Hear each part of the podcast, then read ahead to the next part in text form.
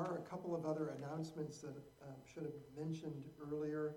Tomorrow, on uh, Christmas Day, there'll be a Christmas Day potluck here at the church at four thirty.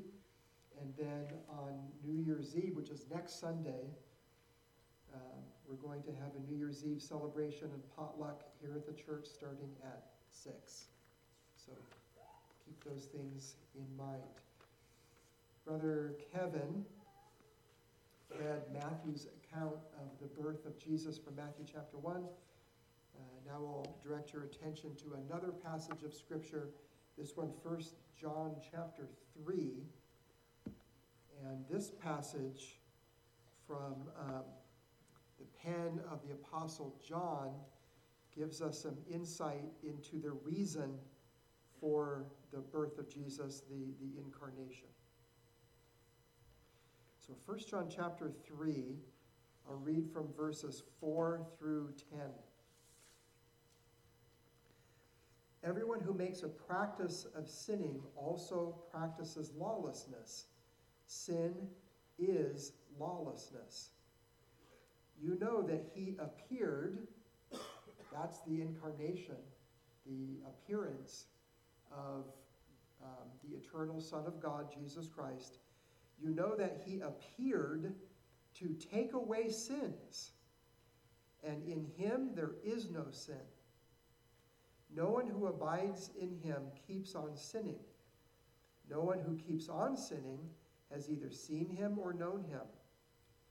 Little children, let no one deceive you. Whoever practices righteousness is righteous as he is righteous. Whoever makes a practice of sinning is of the devil, for the devil has been sinning from the beginning. The reason the Son of God appeared, so here's another reason statement, was to destroy the works of the devil. No one born of God makes a practice of sinning, for God's seed abides in him, and he cannot keep on sinning, because he has been born of God. By this it is evident who are the children of God and who are the children of the devil. Whoever does not practice righteousness is not of God, nor is the one who does not love his brother.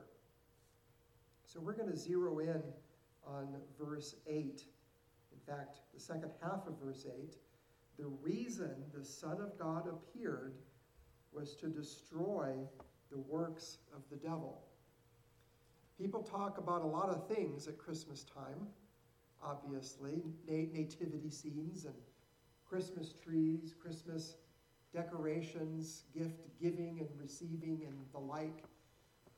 Most of us don't usually talk about the devil around Christmas time or on Christmas Day, but it turns out the devil is part of the context of the reason for the season.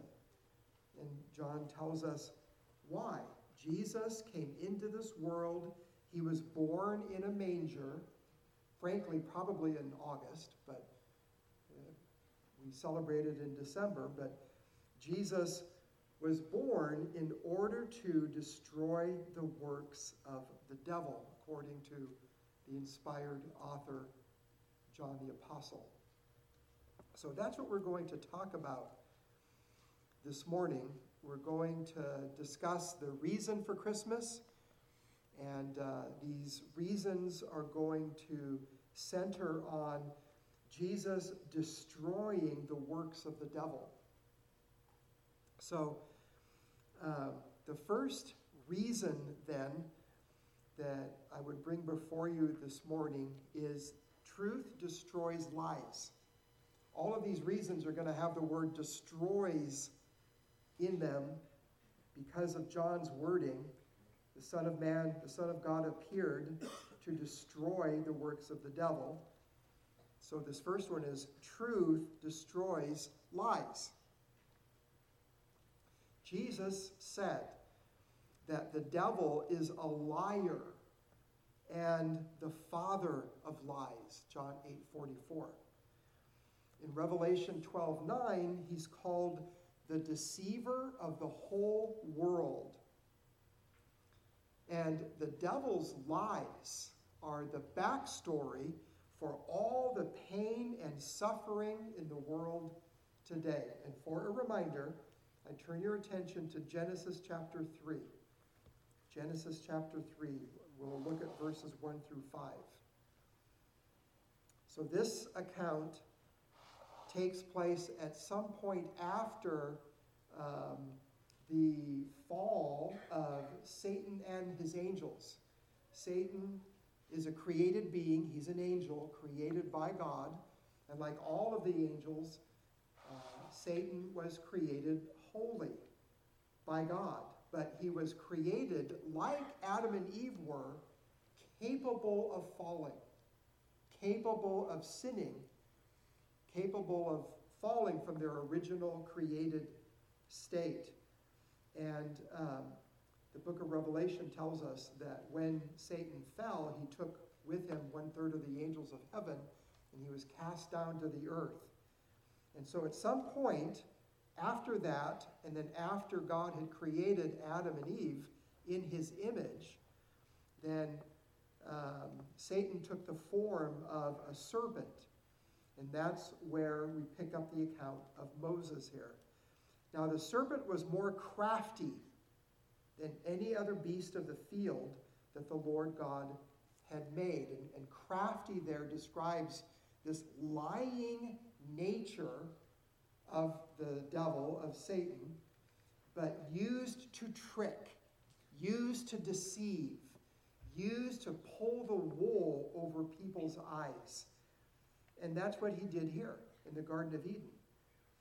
And he said to the woman, "Did God actually say, 'You shall not eat of any tree in the garden'?" And this is what the devil, in his craftiness, has done ever since. He questions the authority and trustworthiness of the Word of God. And that's what he did to Eve. He, he sowed the seed of doubt regarding the Word of God. And the woman, Eve, said to the serpent, "We may eat of the fruit of the trees in the garden, but God said, 'You shall not eat of the fruit of the tree that is in the midst of the garden, neither shall you touch it.'" Now, God didn't actually say that part. "Lest you die." God did say that. That was the threat. That was the penalty for disobedience. But the serpent said to the woman, "You will not surely die." So Satan begins undercover, like a spy, and he entraps Eve, and then he unleashes just this blatant frontal attack on the trustworthiness of God's word. He completely contradicts the word of God. "You will not surely die," even though God had said, "In the day that you shall eat of it, dying you shall surely die," literally. And he goes on with his deception. "For God knows that when you eat of it, your eyes will be opened and you will be like God, knowing good and evil." And Satan is still busy in his craftiness, deceiving people into thinking that they can be little gods. But that's another story. So this is the backstory for all of the pain and suffering in the world today. And it's rooted in the lies of the devil. And then Paul gives us the theological uh, consequence of Adam and Eve believing the lies of the devil and disobeying God. Sin came into the world, and death through sin. And so death spread to all men because all sinned. Romans five and verse twelve. So you can sum up these lies, this craftiness of the devil, in these words from Puritan writer Thomas Brooks, who wrote, "Satan promises the best, but pays with the worst. He promises honor and pays with disgrace. He promises pleasure and pays with pain. He promises profit and pays with loss. He promises life and pays with death. That is the backdrop into which the Lord Jesus Christ was born. So now look with me in John chapter one.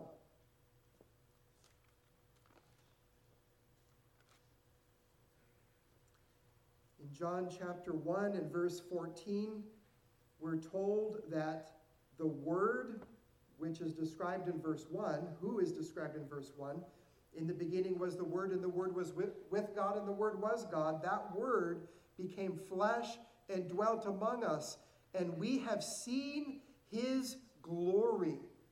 And you think about the glory of the incarnate Son of God against that backdrop of the lies of the devil, which had cloaked the world. Glory as of the only Son from the Father, full of grace and truth. And notice what Jesus does. Verses seventeen and eighteen. For the law was given through Moses, grace and truth came through Jesus Christ. No one has ever seen God. The only God who is at the Father's side, he has made him known. So here's the devil and his lies about God and his word. And here's Jesus Christ, the Son of God, the Word of God, breaking into that darkness of lies and revealing blazing, glorious truth about God. Revealing God himself to mankind. And then what did Jesus say about himself? John chapter fourteen and verse six.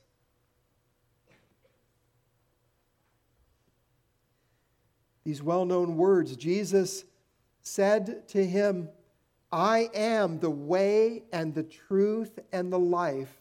No one comes to the Father except through me. So remember the lies of the devil. Jesus came not just to tell the truth, but to be the truth. Jesus is God incarnate. Jesus is truth incarnate. There was no defense from Satan against this, this attack from the truth of Jesus. He came to reveal, to exegete the Father. He came to embody the truth itself. The incarnation destroys the lies of the devil because of who Jesus is. And then, Jesus, who is the truth, transforms believers by the truth. He said, for example, you shall know the truth, and the truth shall set you free. Notice that there's no doubt in Jesus' words. Jesus doesn't say that if the lying devil is willing, then the truth will set you free. No, in spite of the best efforts of the devil, you will know the truth, and the truth shall set you free.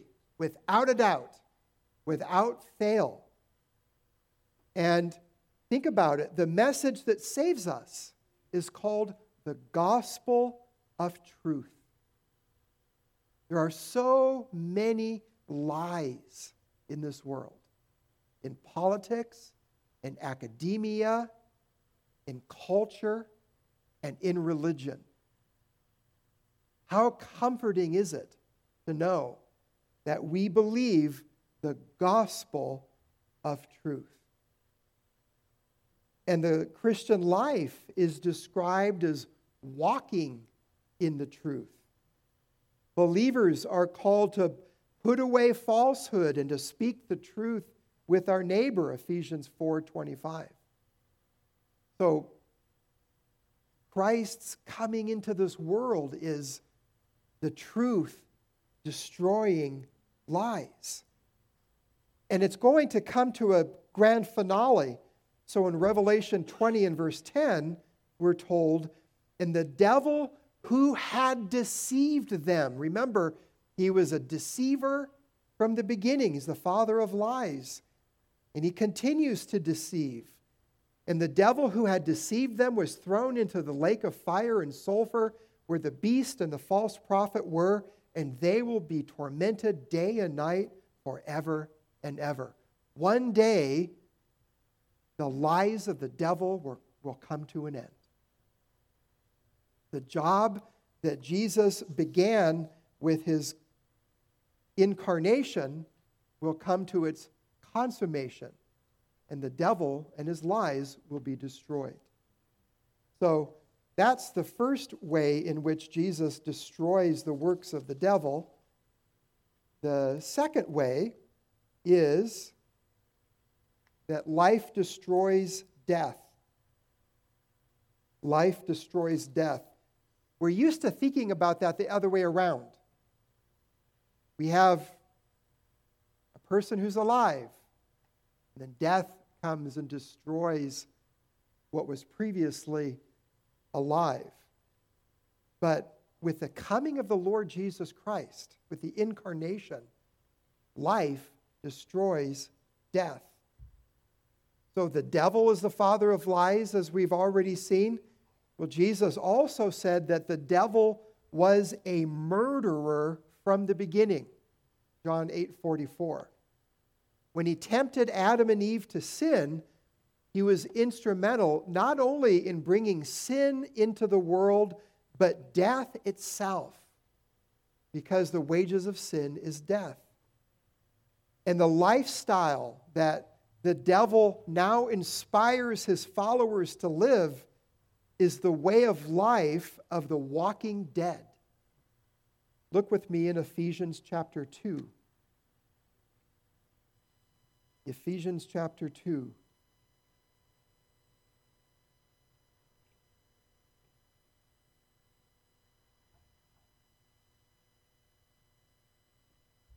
Paul writes here, the Apostle Paul, and you, he's writing to the believers in Ephesus, so before you were a believer, before you were believers, Paul is writing, you were dead.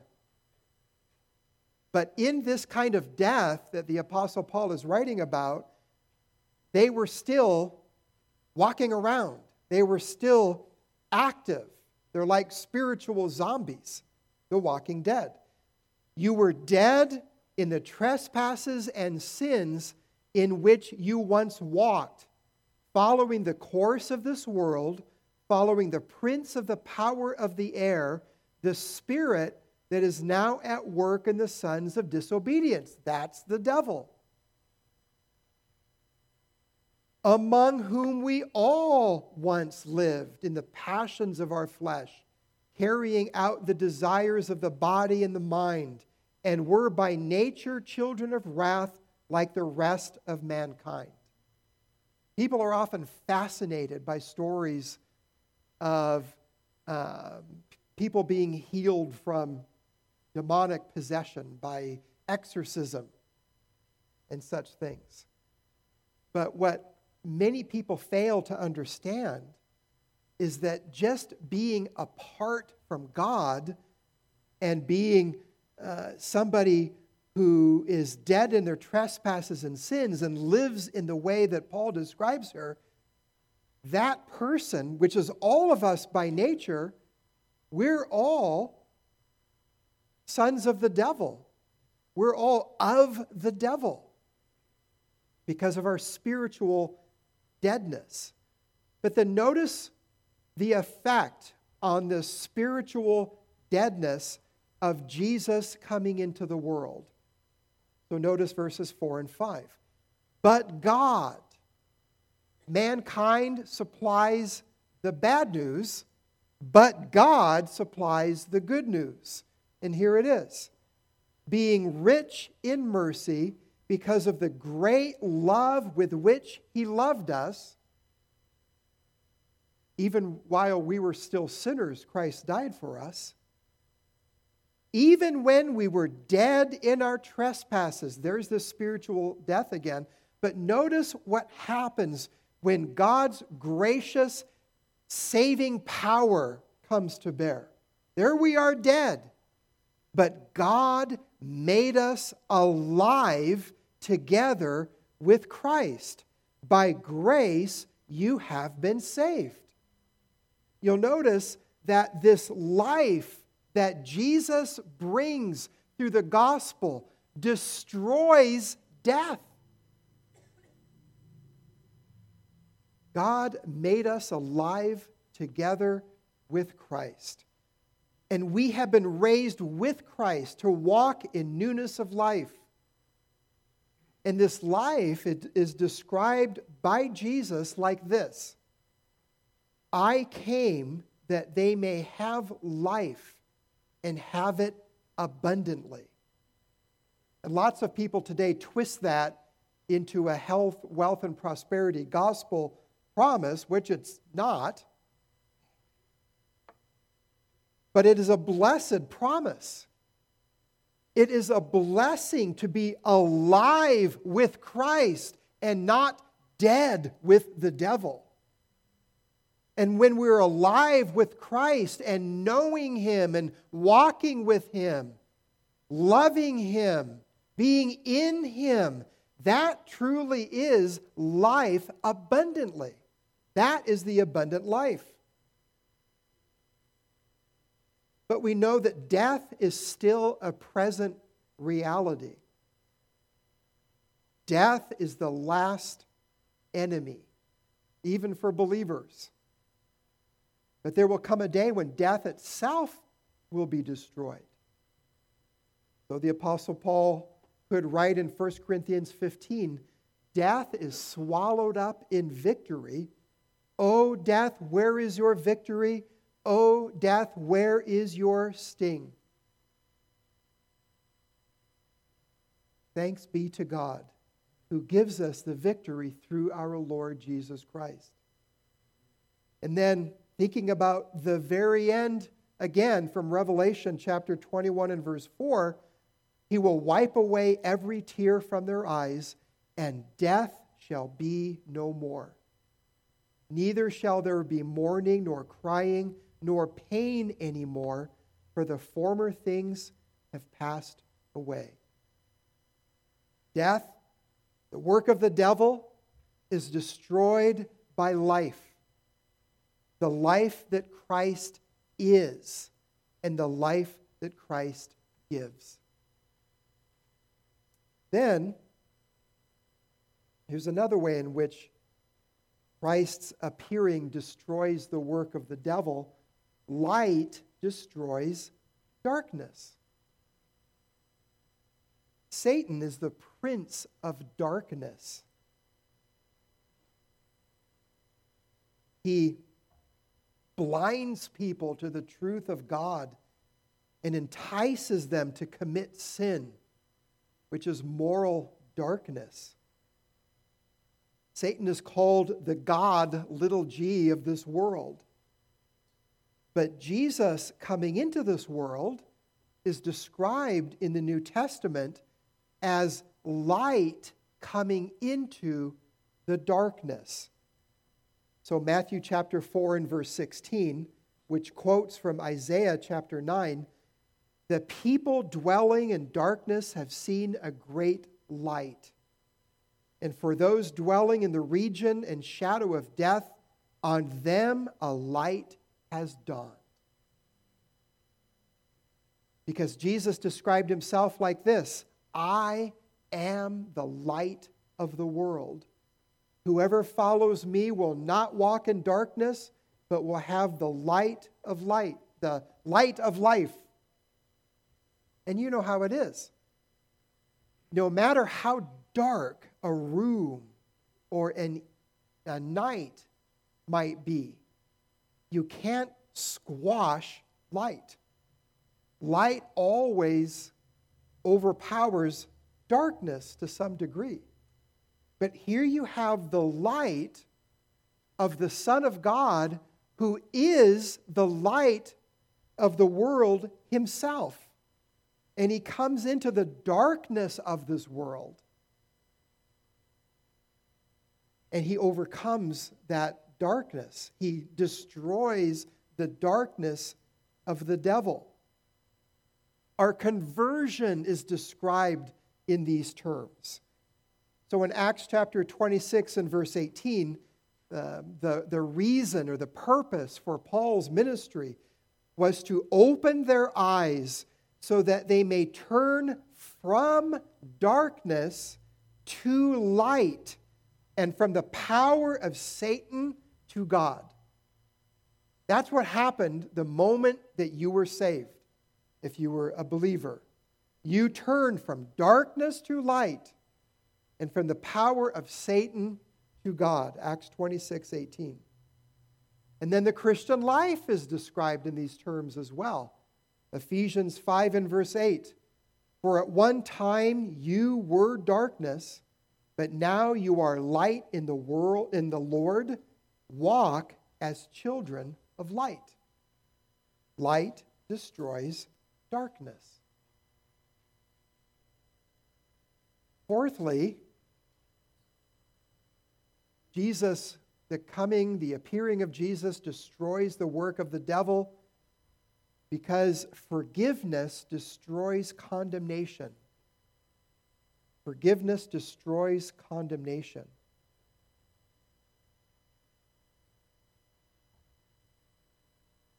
In Revelation twelve ten, the devil is called the accuser, the accuser of the brethren.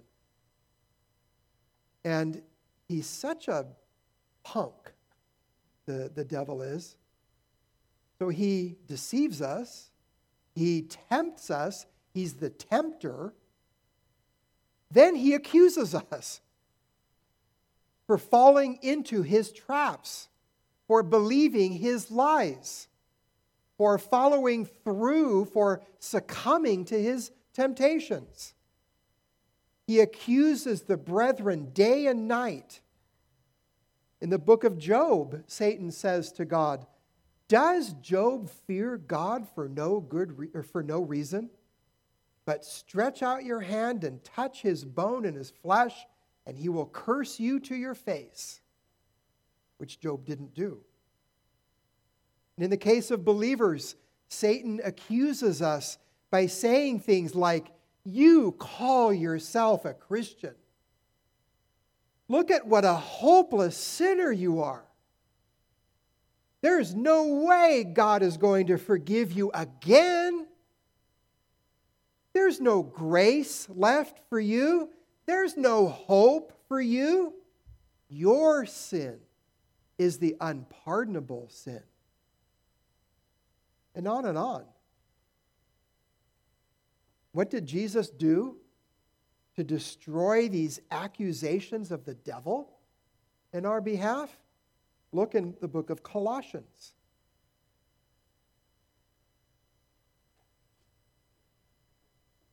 Colossians chapter two, and notice verses thirteen and fifteen.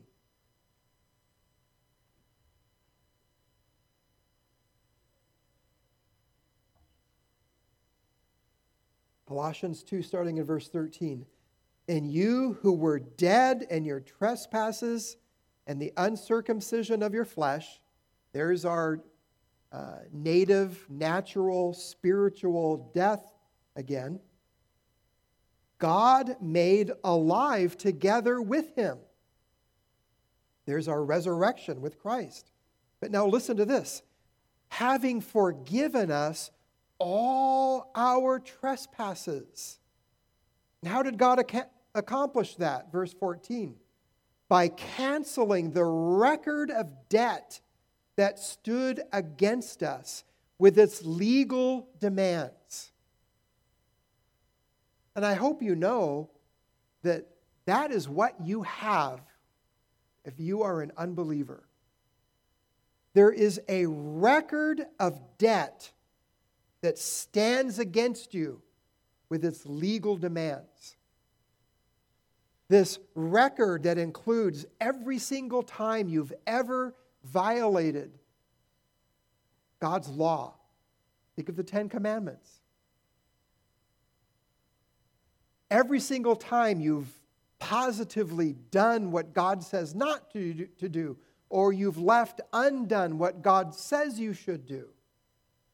And then as the rest of the Bible, and especially Jesus taught, that extends not just to what everyone else can see, so that you're okay as long as you don't murder. No, Jesus says, if you if you're angry with your brother without a cause, or you you call someone an idiot or dummy, you're guilty of murder in your heart. Jesus also said that if you if you if you to, to men, if you look at a woman and lust after her, you've committed adultery in your heart. And so many of the sins that are com- that are um, condemned by the law of God, they're, they're heart sins by nature: covetousness, envy, and jealousy, and more. If you think about it, this, this list of our sins is a mountain of debt in reality. Again, that's the bad news. The, the good news is what God did. It says in the end of verse fourteen, this record of debt that stood against us with its legal demands, this God set aside, nailing it to the cross. Jesus paid our debt. Jesus took this incredible mountain of debt, of guilt, and just set it aside, away with it, into the sea with you. It's gone, it's done, it is finished. That's what happened when Jesus died on the cross. Christ has redeemed us from the curse of the law, having become a curse for us. And then notice verse fifteen. Now, Paul draws the devil into his argument. By doing what he did, by dying on the cross for our sins, God, through Jesus, disarmed the rulers and authorities. And in the context, that is the devil and his angels. He disarmed the rulers and authorities and put them to open shame by triumphing over them in him. That is Jesus, who died on the cross. So here we are, deserving condemnation. There's the devil accusing us because of our just condemnation. But then here's Jesus, saving us from condemnation and disarming and disarming the devil, and then putting the devil to open shame, our accuser. The, the very cross which the devil tempted Judas to have a hand in getting Jesus to, the, the very cross which was the devil's agenda. He wanted Jesus dead. He wanted Jesus dead from the moment he was born. That cross was the instrument that actually slew the devil. It's an amazing story. And what's the result of forgiveness destroying condemnation? There is therefore now no condemnation to those who are in Christ Jesus. And Paul goes on, who shall bring any charge against God's elect? It is God who justifies. Who is to condemn? And then finally, freedom destroys slavery. Freedom destroys slavery.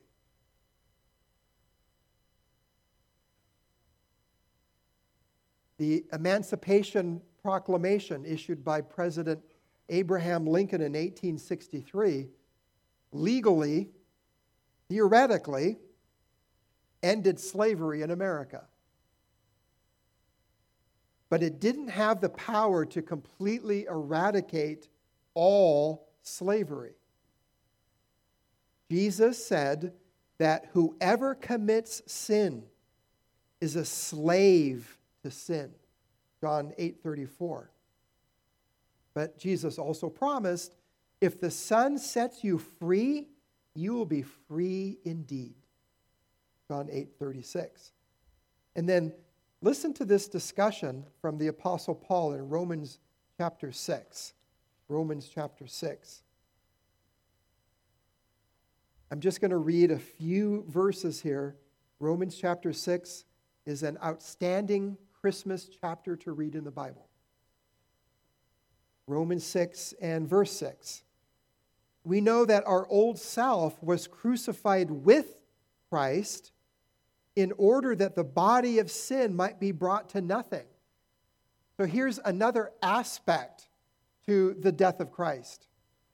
Yes, he died to redeem us from the curse of the law. Yes, he died so that we would no longer be under the condemning power of God's law.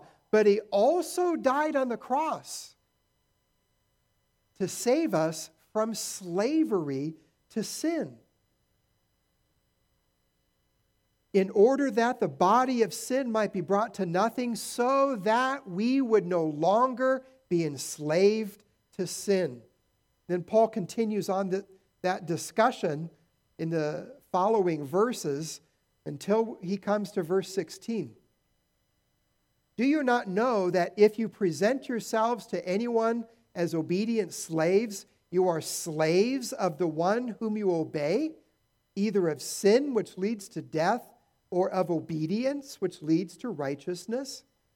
But thanks be to God that you were that you who were once slaves of sin, and we were, having become obedient from the heart to the standard of teaching to which you were committed. In other words, you believed the gospel, and having been set free from sin, have become slaves of righteousness. Christ has set us free. This aspect of the reason for Christmas is expressed in God Rest Ye Merry Gentlemen, hymn two eleven, which says, God rest you merry, gentlemen. Let nothing you dismay. Remember Christ our Savior was born on Christmas Day to save us all from Satan's power when we were gone astray. That's what that hymn is saying. Jesus was born in order that freedom would destroy slavery. So, wrapping this up, this is why Christmas time is a season of hope. The devil is still alive. He still exists. He's still doing his thing. He's still the god of this world, blinding the eyes of unbelievers. He's still like a, a roaring lion roaming about, seeking whom he may devour. He's still the sworn enemy of Christ and our mortal enemy. But the devil is a defeated foe. Jesus has crushed the head of the serpent by his death on the cross, in which Jesus defeated death itself.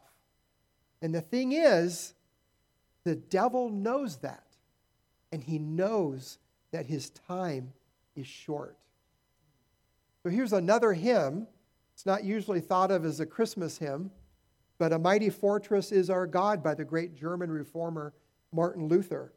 And one of the stanzas says, the prince of darkness grim, we tremble not for him. His rage we can endure, for lo, his doom is sure. One little word shall fell him. That's the devil's ultimate end. And that road to ultimate victory passed through Bethlehem. All of these blessings that we've been talking about, truth destroys lies, life destroys death, light destroys darkness, forgiveness destroys condemnation, freedom destroys slavery. They're all the result of that little, supposedly, apparently, helpless babe in a manger, born of a virgin, Jesus of Nazareth. And if you're not a believer, what a great Christmas gift to yourself and everyone who knows and loves you, if you would give up your self-rule, your own ideas, your own ways, give up your idols and your commitment to sin. Lay it all aside. Turn from the whole thing and turn to the Lord Jesus Christ and call on his name and be saved. Let's pray.